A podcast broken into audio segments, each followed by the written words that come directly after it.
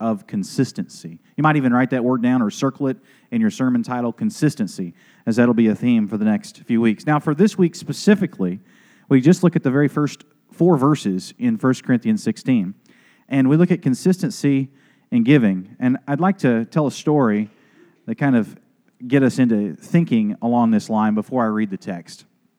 And it's a story about my grandparents on my mother's side my grandparents on my mother's side, uh, they're inspiring to me. Yesterday, I had the privilege of going with about 150 people in a little bitty town called Pollard, Arkansas, where a lot of my kinfolk are from and buried on my mom and my dad's side. And we celebrate her 80th birthday. She's my last living grandparent, and uh, my late grandfather passed away some years ago. And they were very inspirational to me in the faith. Uh, my granddad, some of you have heard me tell this story. It's not a new story, uh, but I'm going to tell it again. This aspect of the story. He would stand at the door in the small church that, that he went to consistently uh, in northeastern Arkansas, and he would hand out butterscotch discs and uh, whatever the case may be, peppermints, and he would talk to the children and the new people in the church, and he just made that his ministry. My granddad built houses, man of his hands, fifth grade education, uh, not a not not in a sense of, of standing in front of the church and and uh, you know preaching great sermons or leading music. Although he, he kind of played around the guitar, but he wasn't a song leader or anything like that. He just loved Jesus. Jesus had changed his life, and he lived that out in the ways that he knew how in the church, trying to be an encouragement. And I was so encouraged by him that uh, faith was not a hard sell for me uh, because I believed very much in what he believed in. And uh, my grandmother in lockstep with him all the way through that and still is uh, at this point as far as the faith.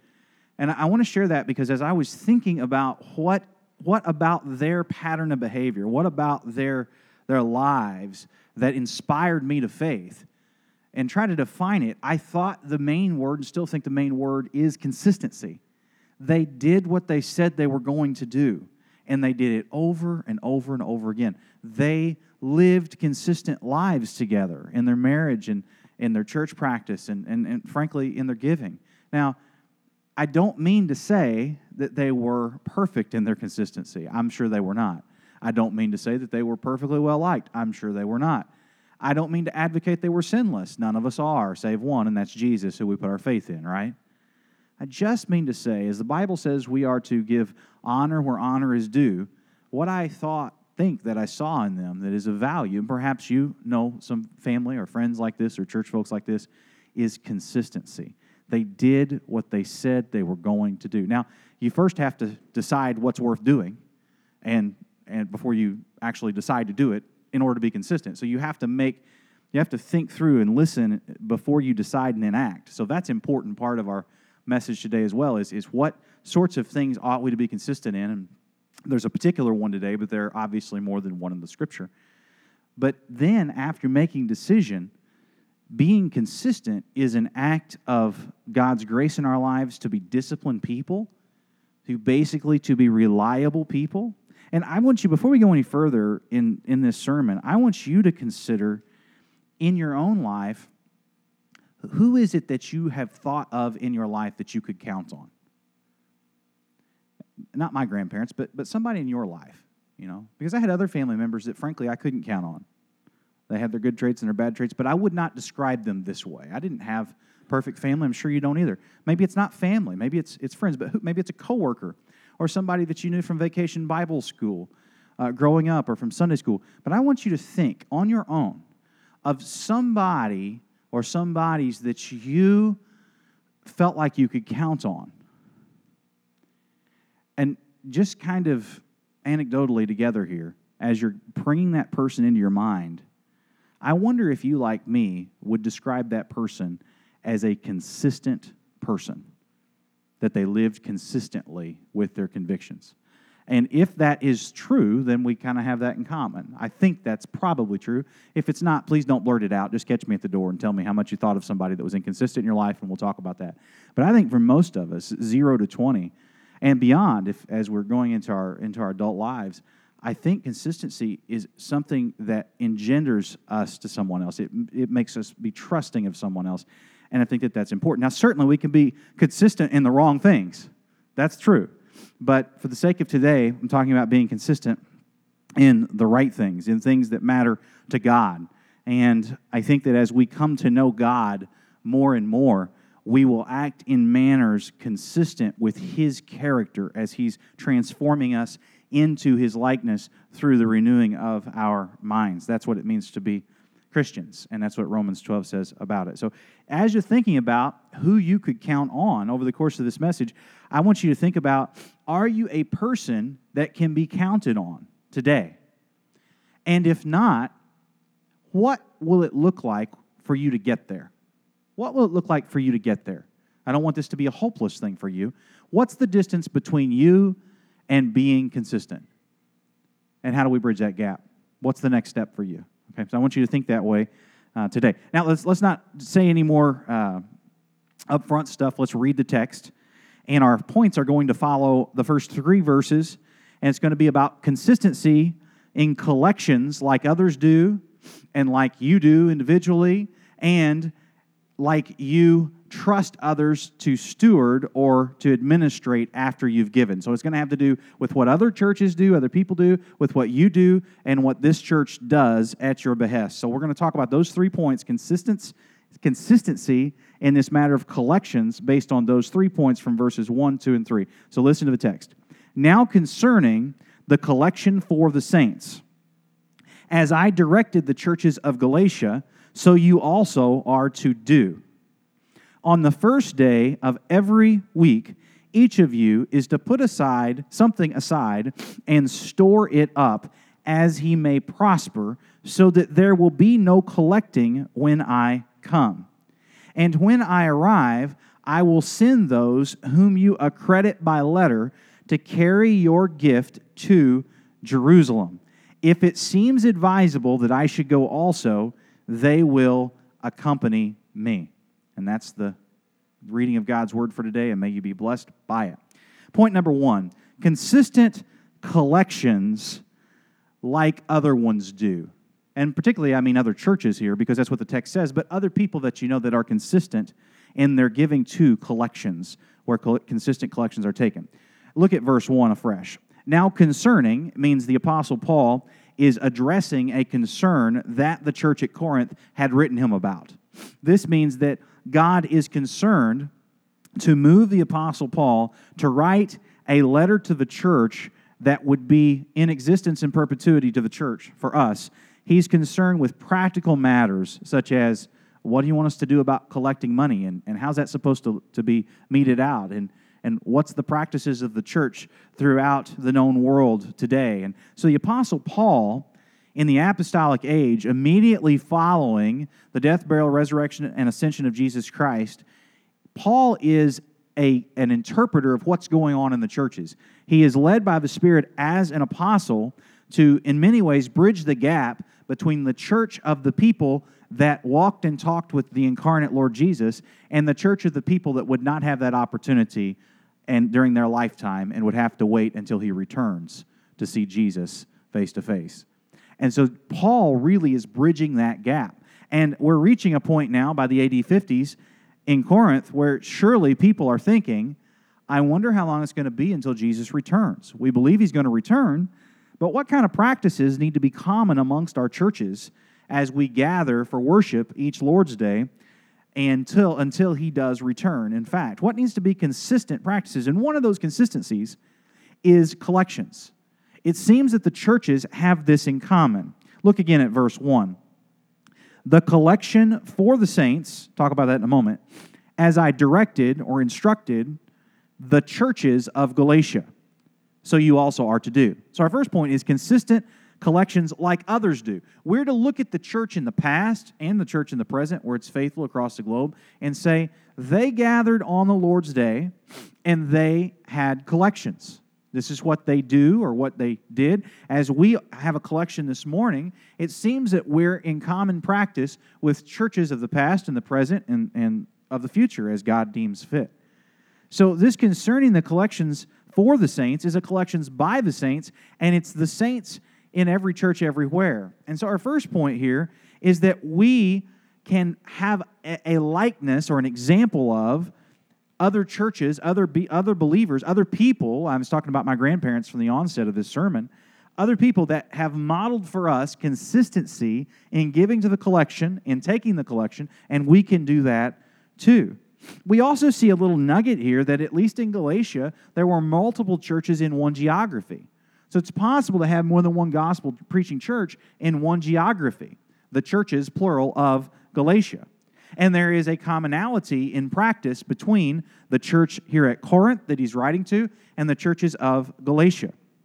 And so they are called, and I think it's fair to imply we are called, like they were called, to mimic the practices of the churches of Galatia in being consistent in taking a collection. Now, the collection was for the saints.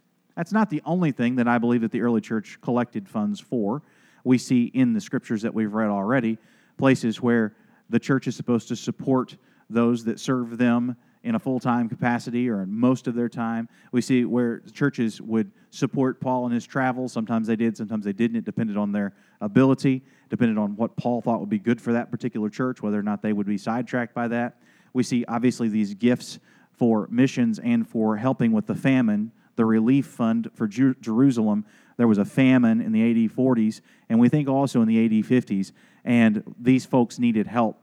And so, as the gospel came through the law that was given to the Jews, so now the Gentiles had an opportunity to give back to the Jewish believers that were uh, there alive in the AD 50s in the first century. So, there was a lot of reciprocity. There's a lot in, in looking at other churches that were also giving to help those that were in need and to further the mission. There's also a sense in which, as we read this, we see hopes of, of racial reconciliation because these believers in other towns are looking at the church at Jerusalem, and the Apostle Paul is saying to them, Help them. And these, many of these would have been Gentile believers giving of their funds to help the Jewish people. And that was a good thing, I think, based on the right reading of this text. If we read 1 Timothy chapter 5, we find that families are supposed to take care of their own biological families before leaning on the church for help. Now, there are cases when that's not reasonable, but on the main, families are to seek to take care of their own biological family. And 1 Timothy 5 outlines the importance of that family as distinct from the collection of families that is the church. We can make two mistakes when we think about families. One of the mistakes that we can make is not seeing your family as connected with the collection of families at the church. The other mistake that you can make is blurring it so much that you don't see your distinct responsibilities to your individual biological family as respective and different to some measure than your responsibility to your local church, which is, in its purest and most trustable sense, a collection of believing families. So, both of those things are kind of edges of the road you don't want to run off of. You are to take care of your family. But as a family, insofar as God has blessed you, you are seeking, need to seek to be a blessing to others and to use the gifts that God has given you for His church, which would include taking care of the other saints in the church. So this collection is for the saints. And so we are to be not just consumers of the gospel, but also sharers and givers for the sake of the gospel. And Paul feels right to say that he is directing the church at Corinth the same as he had directed the churches at Galatia to have a regular practice of collecting an offering. And so our first point this morning comes from verse 1. We have this consistent collection that we give to because we see it ex- as an example from others that are faithful. Now, our second point is we have this consistent collection that we give to individually, or differently, that you give to. It's not just what you see others doing or what you know of other folks having done, but this is one way in which you become a consistent person is to be a consistent giver to the local church as your conviction is guiding you to do as you learn more about God. So when I say a consistent giver to the collection, it's something that you actually put into, in our case, in, in our nomenclature, in our practice, into an offering plate that we pass at the end of the service. Now, I think we need to look at verse 2 to see, at the end of verse 1 and verse 2, beginning of verse 2, to see how the imperative verbs work. The very end of verse 1 says, So you also are to do. That's an imperative verb, do. This is what you're supposed to do. Imperatives are important in Scripture because they imply a call to action for the readers. Then verse 3 uses another imperative verb, and it's translated here put. P U T, put.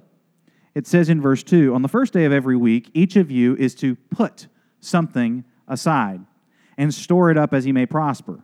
Now, there's a few things that we can take from this verse specifically that helps us. I'll offer four of them every week, every person, not exacting, and not emotional. So, underneath this point two of consistent giving on your part individually, I'm going to offer four little subheads. The first one is every week. We see every Lord's Day that there is a collection being taken at Corinth and apparently at Galatia and other churches, and as it is at our church. So every week. And we see the Lord's Day taught about in Acts 2017 and, and also John 2019 in accordance with the resurrection. And also, oh boy, look at you go. You've got it up there. Good for you. You also see it in Acts 2017, John 2019, and also Revelation 110, where the apostle John was caught up in the Spirit on the Lord's day when he was writing out Revelation. So the Lord's day is something that we it's not difficult to piece together in the New Testament. So consistent giving on your part every week by every person. And this is not a respecter of amount of earnings. This is why the Bible talks about percentage based giving. Any kid can drop the zero and know that if he earned $10 for cutting someone's grass, that he could give one of them back to the Lord. That's just percentage based giving. It's, it's, it's uh, something that's easy math. And it's something for every person. It's not based on how much a person earns or whether or not they have a lot of, of stuff to give. We're most inspired. In fact, I think if you really process this, we're most inspired, those of you that, that are more well to do would be givers, you're most inspired when you witness the giving of relatively poorer people. Now, this is usually what happens whenever we do, like, uh, you see somebody do like a matching funds gift drive. The person that can match the funds is moved by the, the relative lack of funds of others that still make gifts toward a cause. Uh, so, so your amount is, is never in vain. I'll, i always remember the children's offerings, or when a kid decides that they want to raise money for a missionary, or you think biblically for a moment, think of the widow's mite. You remember the parable the widow's mite?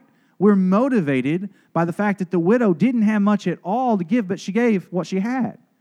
And I think that this is what's lost is we think so pragmatically about the collection we think that, well, you know, there's some people that, that they're kind of gifted givers and they'll take care of the church. And, well, I'm relatively poor, and so that's, that's really not important for me. And the fact of the matter is, is that it is important, however small. God is God that multiplies loaves and fishes to feed the masses. How he goes about multiplying that is his prerogative. Our call is to be faithful. When you're called on the day, you want to hear, well done, good and faithful servant. It doesn't really matter what faithfulness is for you, it matters that you are faithful. I've been reading a book.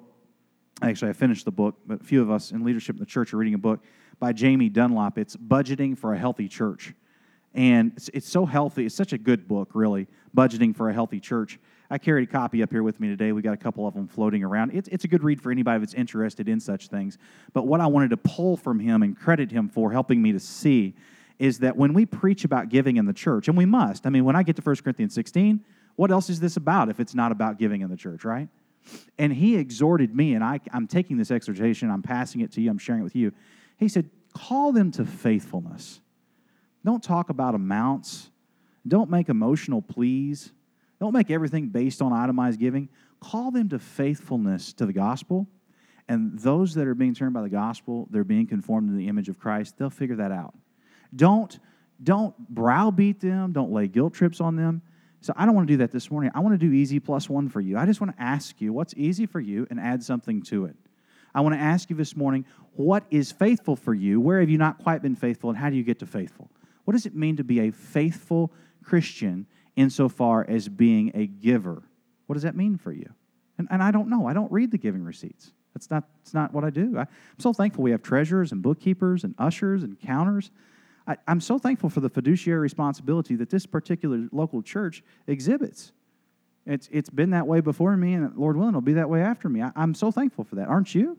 If you're newer with us, I want you to know there's a whole like process by which money is not only collected, but distributed. And I want you to know that as a church that we meet five times a year in members meetings just to keep all that accountable. There's paperwork and there's an internal audit. And that's all I believe that's all part of what's implied in this passage. And I'll get to that in my third point. I'll be able to summarize it because I said a lot about it here. But fiduciary responsibility is really important. You need to be able to trust the people that you set aside and choose to be accredited by letter to handle the funds, as verse 3 is going to say. But, but let's stay in verse 2 because I said there was four subheads and I really only gave you one. I'm going to rattle them off. The first one is that you do this every week, every person, irrespective of, of how much money that you that you have, that you are actually an inspiration to others, whether you realize it or not, and God's making it work.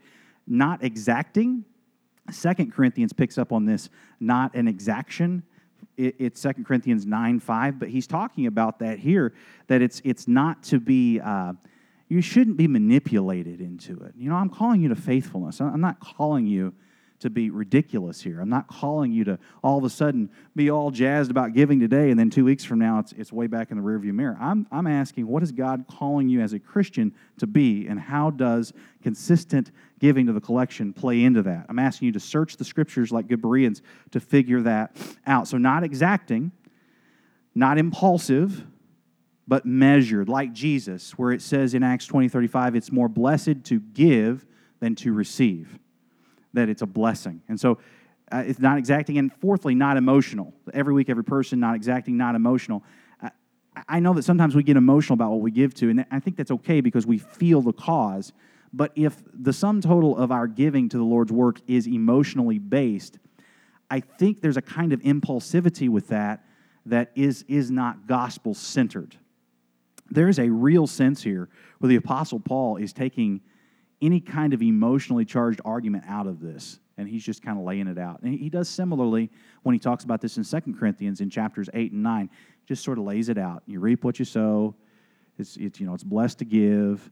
Uh, this is what it looks like. These are the people you accredited to carry the gifts to the church at Jerusalem. And he's just very, it's, it's I don't want to say it's whole hum, but I think there's an intentional tone in how these things are talked about. And I'm just calling you today to listen to the biblical evidence to make a decision, uh, if you're leader of a household, to make a family decision, if you're single, a single decision, and then act in accordance with faithfulness to what the Word of God says. This verse actually says that there's something stored up, that funds are stored up. It says, set something aside that you're putting, and in our parlance, putting in the plate, and store it up. So there's a, a credit here toward savings, I think, toward the church being intelligent about how it metes out funds.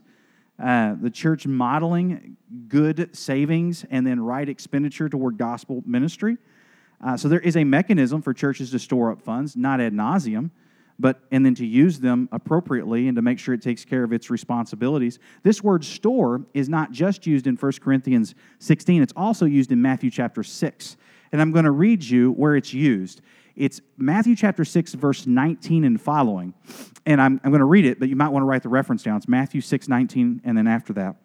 It says, Do not lay up or store up for yourselves treasures on earth where moth and rust destroy and where thieves break in and steal. Do not lay up treasures for yourself on earth where moth and rust destroy, where thieves break in and steal. Verse 20. But lay up, store up for yourselves treasures in heaven where neither moth nor rust destroys, where neither thieves, where thieves do not break in and steal. And this is Jesus in, in the Sermon on the Mount. And Jesus says also in verse 621, he says, Where your treasure is, there your heart will be also. Wherever your treasure is, that's where your heart will be. Jesus said, verse 24 there in the same text says, No one can serve two masters. He'll either love the one hate the one and love the other, or be devoted to the one and despise the other. And then he makes it very clear. He says you can't serve both God and mammon, or God and money, God and stuff. And I don't think it's any accident that he then breaks into a soliloquy about anxiety. It probably says if you were to turn your Bible there, starting in Matthew 6:25, there's a header in the ESV Bible I'm reading from, do not be anxious. And then he goes through this right after talking about where your treasure is, there your heart is. He goes into anxiety. I think that plays in philosophically perfectly with where we are in America today. Never have we been so endowed with funds. Never have we been so endowed with institutional riches, buildings that we don't even have to pay notes on oftentimes, we just have to take care of. Never have we been so endowed, and yet also, never has there been so much need to deal with anxiety. Now, I'm not casting stones for those of you that are anxious. I'm anxious from time to time, but I'm simply saying if there's a trackability toward your anxiety and fear of not having enough security and stuff, then Matthew 6 might be a really good passage for you to work through. Because the Bible says, where your treasure is, there your heart will be also. You can't serve two masters. And then it says, therefore, I tell you, don't be anxious about your life, what you'll eat or what you'll drink, not about your body, what you'll put on. Is not life more than food and the body more than clothing? Look at the birds of the air. They don't sow or reap, but the Father feeds them. And then he goes on. And that sowing and reaping is language the Apostle Paul picks up on in 2 Corinthians chapters 8 and 9. And so, just to kind of draw this back together to what we've been talking about in 1 Corinthians chapter 16. You put aside, based on the criteria of every week, every person, not exacting, not emotional, and based on, first point, the example of others in the faith previously and present across the globe. So, our first point was consistent giving to the collection like others do. The second point is consistent giving to a collection, me individually, regardless of my income. And then my third and final point here comes from verse 3 it's consistent giving to the collection that's then carried along by those that you've chosen, those that you've accredited by letter.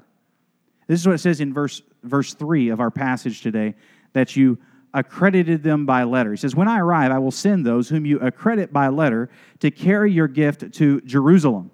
And he says, if, if it seems advisable to you, they can go with me because I'm planning on going too. But verse 3 is the accent. It says, When I get there, I'll send to those whom you accredit by letter to carry your gift to Jerusalem. This is a fascinating sentence to me. And here's why. This Apostle Paul that feels like he can direct churches to take up collections. This Apostle Paul that feels like he can mandate individuals, regardless of their income, to be consistent in their giving to the collection. This Apostle Paul doesn't feel, or at least doesn't take the liberty, to pick the people that are going to be accredited by letter to carry the gift. Now, why might that be? And if you're asking that question with me, I'm going to let another theologian answer it. It's the ESV commentator. This is what the editor said of this verse. He said, Paul would send the money with several representatives chosen by the Corinthian church, showing that he took care to prevent even an appearance of misuse of funds. He understands trust has to be there. But I think there's an accent on the responsibility of the congregation to choose her leaders and choose them wisely. Do not miss the members' meeting tonight, members.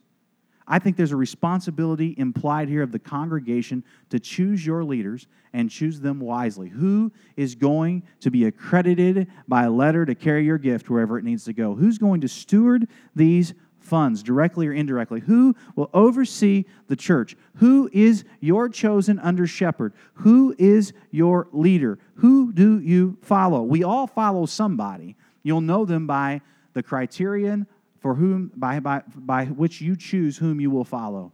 Wisdom is about knowing truth from lies, consistency from inconsistency, those you can count on from those that you can't.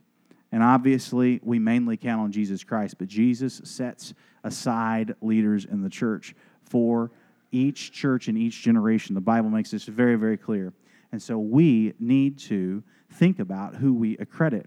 It'd be very difficult, as an aside, to do all this stuff as an informal, unaffiliated local church. If we didn't come together and affiliate as family, if we didn't come together formally and organize, it'd be very difficult to do this stuff.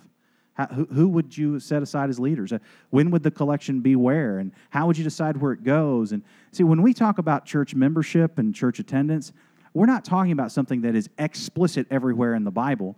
We're talking about something that's kind of a baked into the cake, kind of like you know eggs and sugar is. It's it's just in there. It's it's it's how do you do this stuff? Like Hebrews says uh, that the leaders of the church need to be respected by you because they're going to give an account to the Lord for the overseeing of your souls. Well, how in the world are they supposed to know which souls to oversee if we don't do this? Like, how, how, do they, how would I give an account as leader of a church for souls if I didn't have a list? Uh, we already know from the widow's list that the New Testament's into lists. We know from this text that the New Testament's into written communication, accredited by letter. We should practice written communication. We should teach the young people written communication. I hope that we have excellent written and verbal communicators coming out of this church. I hope that the Lord raises up some Christian journalists that can have practice excellent communication coming out of this church. I hope that that's something the Lord is pleased to do for gospel purposes for his glory coming out of this church. But coming back to this third point more directly, we are looking at the responsibility of us to choose who will administrate our consistent collections. And that is a, a weighty responsibility.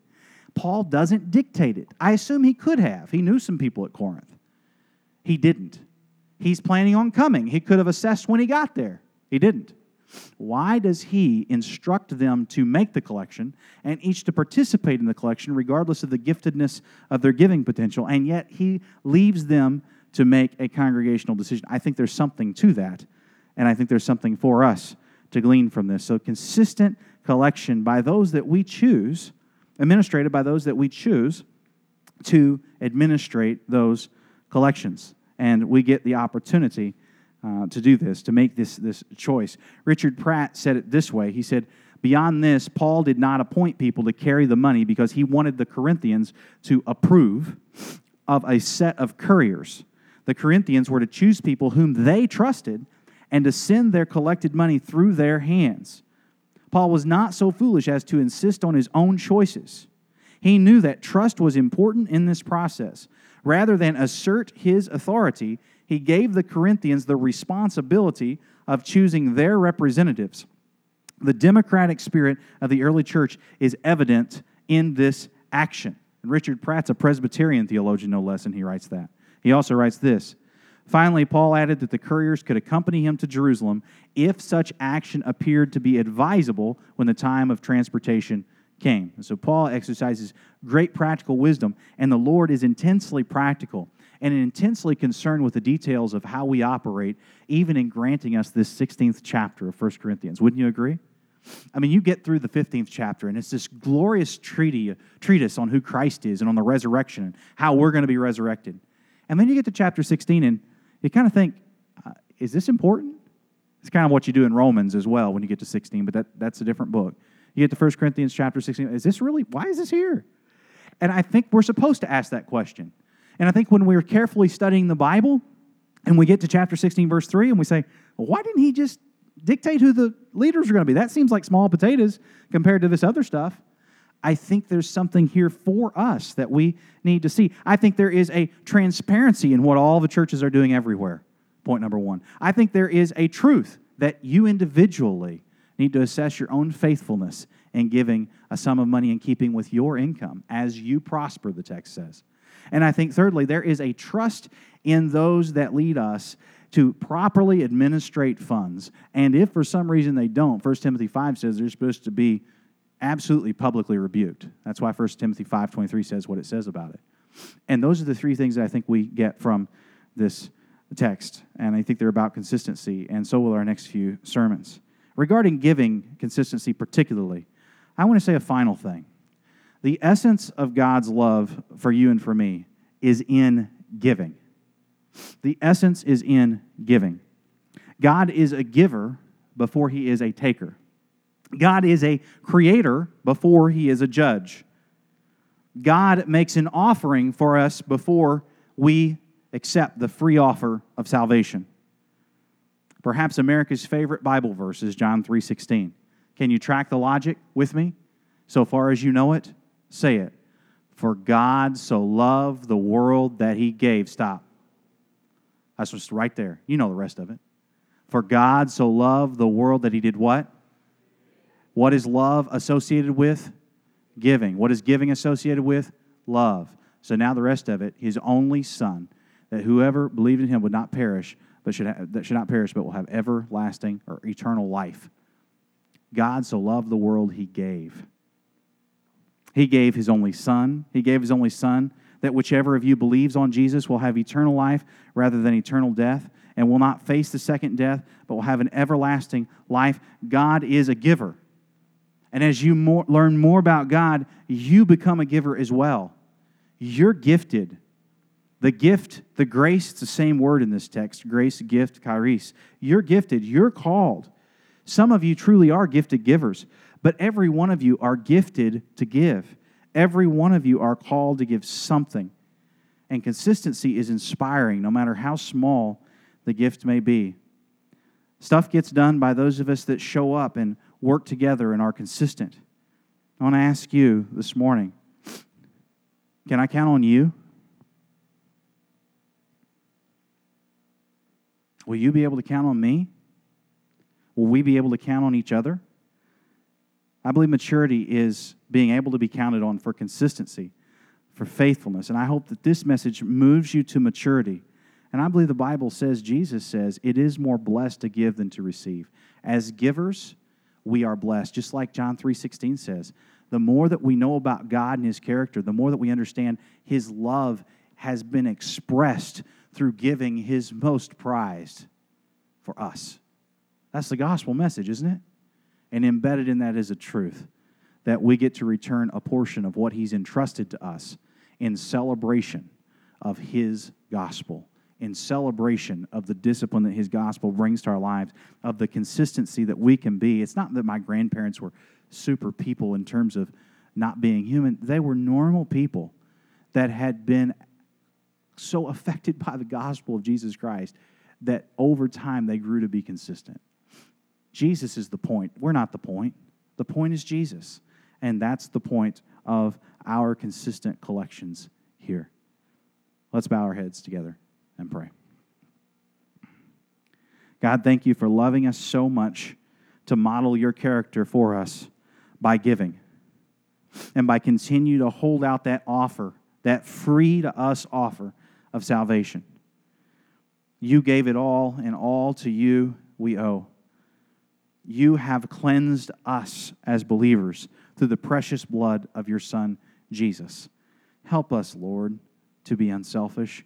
Help us to be found faithful each Lord's day as we will be found faithful on that day, the day of you. Help us, Lord, to open our eyes and see the church past and the church universal today and see their faithfulness and to be moved to our own faithfulness by it. Open our eyes that we might see the wonderful things that you're doing in the world throughout the church that is not bowing its knee to Baal. Lord, help us to learn to trust and to be trustworthy, as this text implies. Help us as the, with the choices that we need to make to be found faithful. And for these people that you're bringing to us, these people that are coming to this service and that are coming back, help them to find the joy and the blessing of being consistent in the things that you call us consistent to. I ask for these things knowing that, I, I'll never be able to see them without the move of your Spirit. I ask for them humbly in prayer. I know it won't be because of my eloquence, Lord, but the lack thereof, it's of you and not of me. And so I ask for it in Jesus' name. Amen. Our ushers would come. You continue to meditate on this text. Consider your responses as our ushers come for the collection this morning.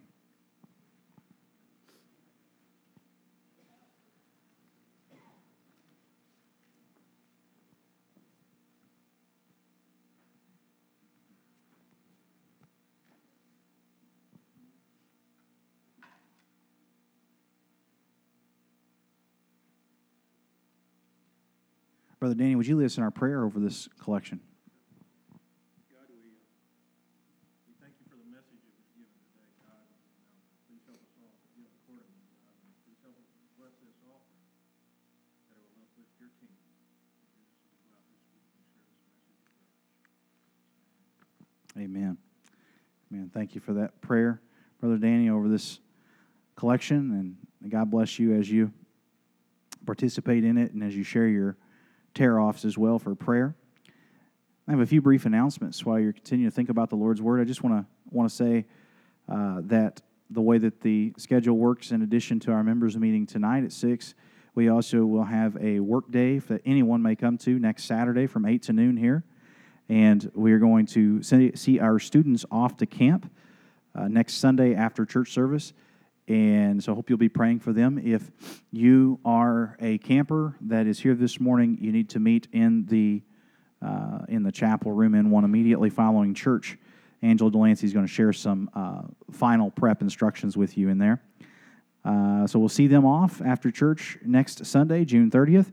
And they're going to return on, Lord willing, on Independence Day on July 4th. And I want you to all know that we're going to celebrate together with a church social on Sunday evening, July 7th. And so we have an exciting few weeks coming up, and we're just going to trust God's goodness in these things. And I'm so thankful to have been able to worship with you this morning. Brother Ryan, would you come to give our benediction from Malachi 3?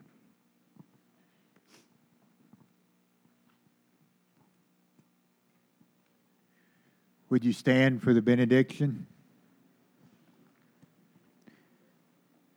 From Malachi 3, verse 10 Bring the full tithe into the storehouse, that there may be food in my house. And thereby put me to the test, says the Lord of hosts, if I will not open the windows of heaven for you and pour down a blessing until there is no more need. Amen. Go in peace.